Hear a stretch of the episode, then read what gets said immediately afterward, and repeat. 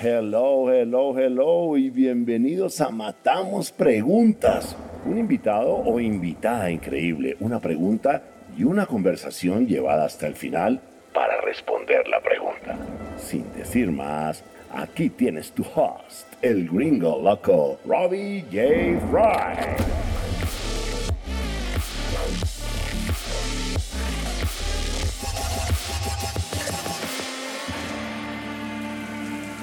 Hola, hola, hola, ¿cómo estás? Bienvenidos a Matamos Preguntas.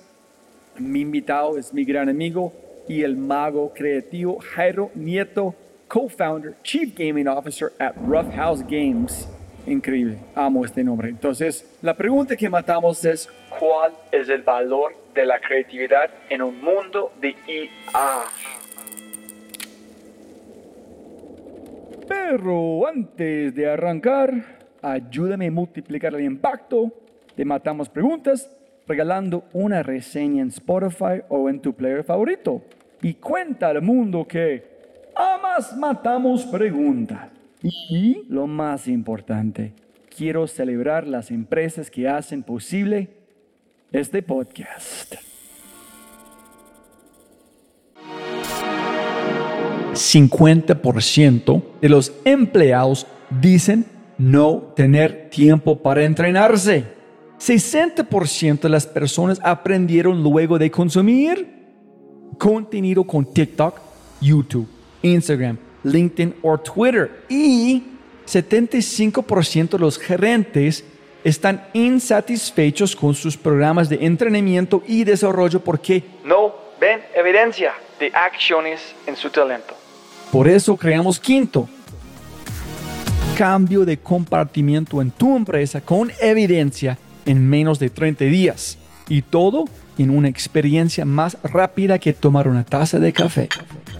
Si quieres despertar la mejor versión de tu talento en temas como innovación, agilidad, liderazgo y mucho más, ingresa a www.quinto.ai para agendar una cita y libera el potencial de tu talento. Otra vez más, lindo, lindo, lindo. K-I-N-N-T-O.ai Quinto.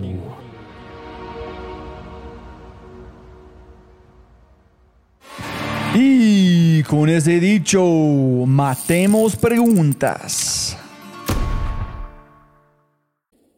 Jairo, mira, yo sé que no hay manera en el infierno o no way in hell de que podamos matar la pregunta que quiero matar y no tengo ni idea si podemos llegar a algún lugar. Pero eso no es de, podcast. Entonces, la pregunta que quiero matar es, ¿cuál es el valor de la creatividad en un mundo de IA? Poco a donde, por donde yo iba a empezar con el lente de AI en el mundo real, y es que si tú estás usando AI en el mundo real, si AI es la única herramienta que tú tienes para crear un videojuego, estás muy limitado porque estás usando la misma herramienta que el resto de la gente. Porque al fin y al cabo AI es una herramienta, es una limitante. Todo el mundo, así las ideas que te dé la AI sean diferentes o así el prompt que escribas te saque una idea un poco más acertada lo que quieras, al final del día estás usando una herramienta que está entrenada sobre los mismos modelos, que pues AI se entrena sobre estos modelos. Entonces, todo el mundo usando los mismos modelos seguramente termina creando un contenido un poco pues, más homogéneo y lo primero entonces que tiene que tener claro como creativo y particularmente en la industria de videojuegos es que no puedes darle toda la responsabilidad a la AI para llegar a un concepto creativo. Pasa algo parecido con el arte, ya de la parte de arte generativo, y es que siento que sirve mucho para ayudarte a conceptualizar y para comunicar, pero nuevamente estás limitado frente a los modelos y si tú usas eso como este es mi arte final, en vez de decirle a un artista, mira, esta es más o menos la idea del creativo que no sabe pintar, pero hacia allá quiero ir, ahora hazlo a tu estilo. El artista obviamente tiene una cantidad de experiencia y una muy buena idea de cómo darle coherencia al estilo visual del juego. Entonces, si tú solamente te limitas a lo que te da la herramienta, vas a ser más del, pues vas a ser parte del montón de todos los que usan esa herramienta. Y en el lado de arte generativo, además, es muy difícil, pues menos elegante la forma en la que se mantiene coherencia. Así tú le digas a la herramienta, usa esta imagen de referencia, usa esta otra que acabas de crear, es muchísimo mejor. Listo, listo, listo. Mira, la IA en el ámbito creativo es una herramienta creativa, sin duda, una asistente como tú dijiste antes, pero en el futuro no lo ves como una extensión del ser. Por ejemplo, yo o Jairo o alguien quiere crear una tortuga, como estamos imaginando para un videojuego, algo, un tortuga extravagante, algo especial. No cualquier tortuga. Quiero que sea de hielo, pero voy a decir, hey, dame 20 versiones de un mundo de hielo. No, no, no, no, no, no, no, no. Esa es un poquito de aquí y aquí. Pero, oye, espera, quiero el hielo más mojado. Ahora la cola de un escorpión. Y así sucesivamente. Pero, ¡pum! Ya tengo exactamente lo que he imaginado mi mente. Así es una extensión de ser y no tanto un asistente en el futuro. ¿Qué piensas? No, pero te entiendo, pero lo, yo sigo diciendo que eso no es una extensión de mi creatividad, sino eso es, eso es un proceso creativo muy normal porque yo lo veo como un creativo. Te explico, el proceso creativo tiene mucho que ver con esa iteración que son como happy accidents. Y es que los happy accidents son justamente parte importantísima del proceso creativo. Y esta AI ayuda a que esos happy accidents ocurran más rápido y a menor costo. Por lo menos cuando estás haciendo tu proceso personal incluso a menor costo de la relación, porque cuando tú le dices a un artista, oiga, esto no me gusta, esto no me gusta, esto no me gusta, esto no me gusta, esto no me gusta, esto no me gusta, esto no me gusta, esto no me gusta, llega un momento donde la relación, hay, una, un poco de frustración del artista este tipo que quiere. Esa frustración no existe con la AI.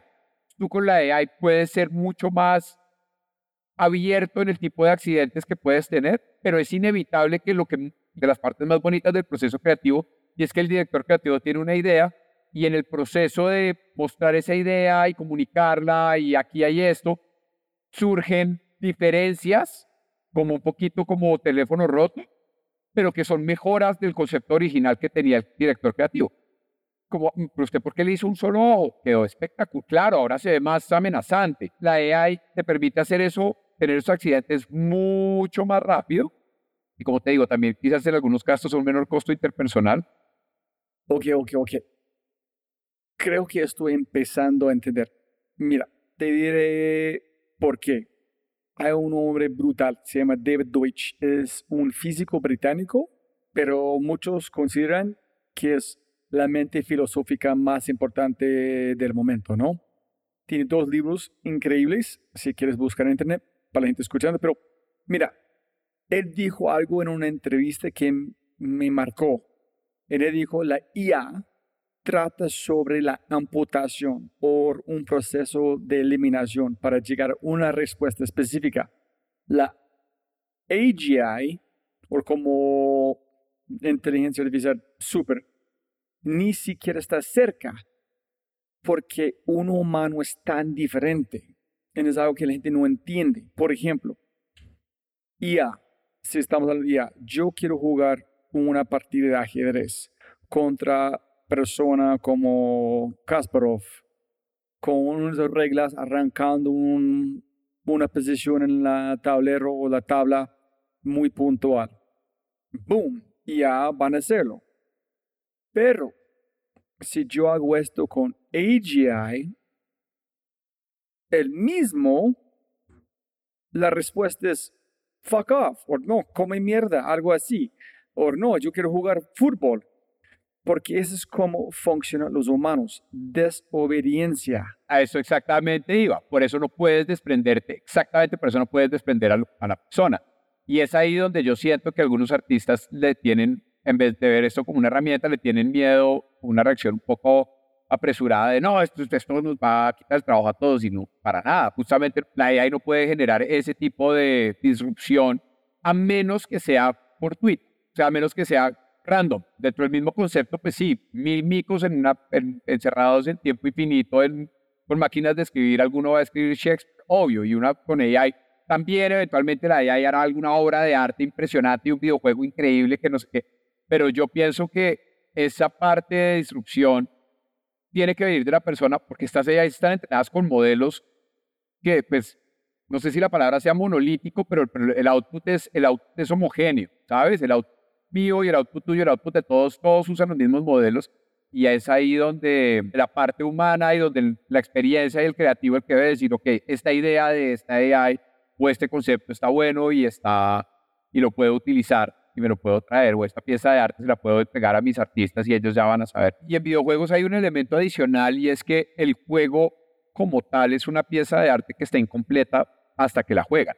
¿Sabes? Es una pieza pues, que es en su esencia interactiva. Y eso, pues, lo que implica es que todavía el ciclo de feedback que normalmente tiene una persona creativa del equipo, como es la AI, cuando tú la usas como un elemento, de, como una herramienta creativa, que es lo que es, es una herramienta creativa. Esa herramienta creativa no tiene la capacidad de completar el ciclo y después entender qué tan bueno fue su input. ¿Sabes? Tú se lo puedes decir, tú le puedes decir, hey, felicitaciones, qué buena idea, esta idea estuvo buena, etc. Y a partir de eso, pues el modelo se va entrenando y se sigue refinando. En el corto plazo es muy difícil que tengas el ciclo completo como lo tienes con una persona, incluso con, testers, con personas del equipo de desarrollo, etcétera, donde tú en ese ciclo tienes un feedback inmediato que estas personas están jugando el juego a medida que lo están haciendo. Entonces, en ese caso, el producto es completo, ¿sabes? Y entonces, en ese caso, un poder que se le entrega a un boss la AI tiene solo un pedazo muy pequeño de la película, mientras que un artista o un jugador, lo que sea, o un QA o, el diseñador lo implementan y lo prueba y entonces conoce qué funciona y qué no funciona. Entonces hay una cantidad de historial y de contexto que es muy difícil comunicarle a la AI, muy difícil que la AI se integre al juego si su idea funcionó o no. Sí, posiblemente, no sé, en tu industria, como tú, creo que en el primer podcast hablamos, porque las restricciones es que brindan la creatividad. Exacto, ¿te acuerdas que hablábamos que la creatividad es ideas con práctica? Y es ahí donde esas, ideas, por eso te, hablaba un poco de la importancia o de la limitante que tiene la AI en este momento de no hacer parte de ese feedback loop del videojuego, porque eso es lo que te da gran parte de la información y de las aprendizajes de la práctica de, de creatividad. Entonces, el talento creativo es, digamos, existe, pero al final del día tú todos podemos practicar para ser creativos, todos podemos tirar ideas y practicar y aprender a pintar, todos podemos aprender a tocar guitarra, todos podemos, todos podemos, todos podemos. Hay unos que se les facilita más que otros, pero la creatividad no es un, espacio reservado en el Olimpo para los aquellos tocados por Dios, para nada. Es, practicar y practicar y hacer y hacer y hacer. Y la otra parte de eso es una vez que tú ya entiendes que has tenido la práctica suficiente, la genialidad viene en tener la confianza para saber cuándo soltar una idea o cuando decir, no, esto es una gran idea y vamos a verla terminar y vamos a ver llegar a esto hasta el final. Súper. Y ustedes usan IA en su juego, ¿no? Sí, lo usamos para varios aspectos, puntualmente ahorita para entrenar. Eh, entrenamos bots, digamos, que, que pueden jugar contra las personas, pero esos bots botan una cantidad de data y de información que, mm, que sirve muchísimo para balancear el juego data que uno como persona no podría, digamos, no la podría registrar como, no sé, tiempo, distancia promedio del oponente durante, durante la batalla. Okay. Uno, incluso uno como diseñador, pues eso es relevante para, para la batalla, eso es relevante como para ganar, mejor dicho, como una condición de victoria. Al parecer sí. Ok, y entonces cuando tú vas y miras, esta IA te bota cientos de miles de datos que son relevantes unos más que otros, pero pues que además en algunos casos puede haber correlación y en otros incluso puede haber causalidad. Y no hay persona que pueda mirar esos datos, no hay humano que pueda ver esos datos, porque pues, además es peligrosísimo porque pues, puede haber mucha correlación que uno podría asumir que es causalidad. Como, ah, ok, pues entonces es la distancia más el tamaño del personaje, más la, más la cámara, más el stat de vida, más como hay mucha información ahí. Eh, y entonces algo que creo que en algún momento te conté, estaba pensando que para hacer una inteligencia artificial para poder, un poco lo que haces tú con lo que me contaste con, con los temas en común que había en esa charla, lo mismo, ¿cuáles son los temas en común? ¿Cuáles son los temas relevantes de toda esta información que está votando la inteligencia donde hay causalidad y no solamente acción?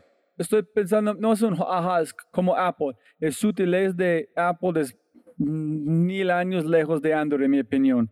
Pero mucha gente no lo ve, es tan sutil.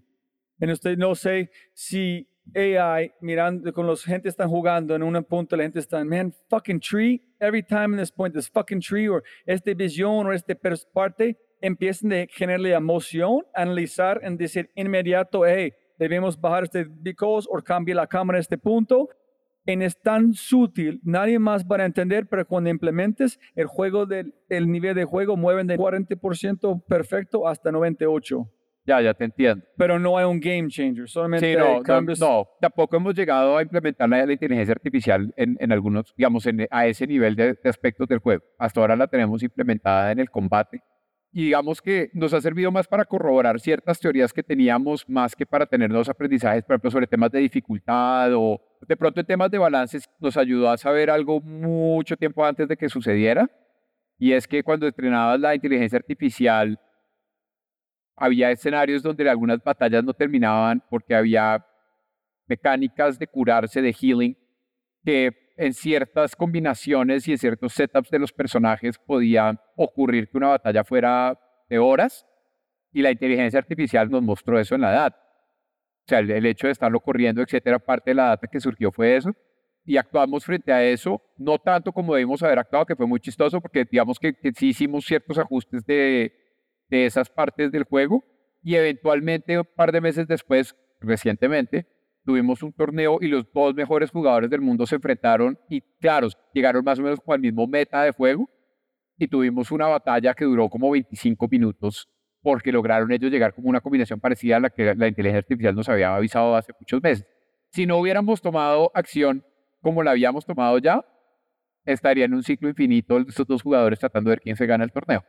Entonces sí nos ha servido y ha habido otras instancias como esto que te acabo de contar donde, donde sí hemos encontrado data que nos hubiera costado más tiempo encontrarla, pero no ha sido nunca como un game changer todavía. Chévere, chévere. Y para terminar, ¿cuál es tu perspectiva o recomendación para usar la IA en las empresas o en el mindset? Es casi como una herramienta dentro del proceso organizacional y entonces pues mi recomendación es para adelantarse a eso, pues hay muchos recursos hoy en día gratuitos online el Estado, etcétera, para prepararse y tener un poquito más de, generar un poquito más de valor en la cadena para no tenerle miedo a esa herramienta. Por ejemplo, el lado de los abogados, pues hay mucha gente que hoy en día que no lo recomendaría para nada, usa inteligencia artificial para hacer contratos, por ejemplo, ¿sabes? O hacer un testamento o cosas de ese estilo y pues esas labores, digamos, o incluso buscar información para un caso, cosas de estilo, que son labores que muchas veces cuando tú haces un bufete de abogados, las hacen los abogados como de bajo nivel o los rasos o los nuevos, etcétera. Pues si eso es todo lo que tú sabes hacer, claramente te va a repasar la herramienta porque tú eres, tienes las habilidades de la herramienta. Pero siento que el, reto ahorita y la invitación es a identificar entonces cuáles son esas, si, si efectivamente esas, esas labores que estoy haciendo yo son completamente reemplazables por una herramienta y más bien entonces aprender a usar esa herramienta para yo empezar a generar. Si, si ahora mi trabajo lo puedo hacer 10 veces más rápido porque existe esta herramienta, pues en vez de dejar que, en vez de permitir que me reemplacen, ¿cómo hago yo para que, para que a partir de los resultados que hace, del trabajo que hace esta herramienta, yo pueda generar más valor en la empresa? Un poco lo que hablábamos con juegos ahorita. Van a ser interesantes las conversaciones. Si alguien tiene algo que tú para reemplazar, pero esta persona se siente muy identificado con su rol, tú tienes que tener conversación con ellos, que ese no es tu valor, tu valor es como eres ser humano, tú puedes ser, brindar valor en otro lugar, encontrar valor nuevo, pero van a ser complicado. Vuelvo y te doy el ejemplo del, del, testamento hecho por inteligencia artificial. Listo, ok, ya, no vas ya el abogado no se va a gastar ocho horas haciendo el testamento, o cuatro horas, o lo que quieras, pero el rol del abogado sigue siendo, esa persona sigue siendo importante porque alguien tiene que revisar eso y la inteligencia artificial no te lo va a entregar. Ah, y estoy hablando en un contexto actual ahorita, posiblemente en el futuro yo no sé si, si ya los contratos que haga sean infalibles, etcétera, pero a hoy hay todavía la necesidad de una persona que supervise y evalúe y revise si eso que está generando la inteligencia artificial es válido o no. O muy posiblemente no, nunca sea una buena idea hacer contratos con inteligencia artificial y es algo que, de lo que se requiere un abogado. No sé, es algo que toca que, que se revisará, supongo yo. Listo, hermano. Gracias, papá. Me encantan estas filosofadas así, estos jam sessions. Si te gozaste este podcast y te gustaría escuchar más, ojalá que sí, por favor, déjame saber qué invitados, qué temas y qué preguntas te gustaría que matemos. Déjame un mensaje aquí, sí, en Spotify o en cualquiera de mis redes sociales usando arroba robijfry. Muchas gracias por escuchar y siempre puedes ganar más plata, pero no más tiempo. Ciao, ciao, ciao!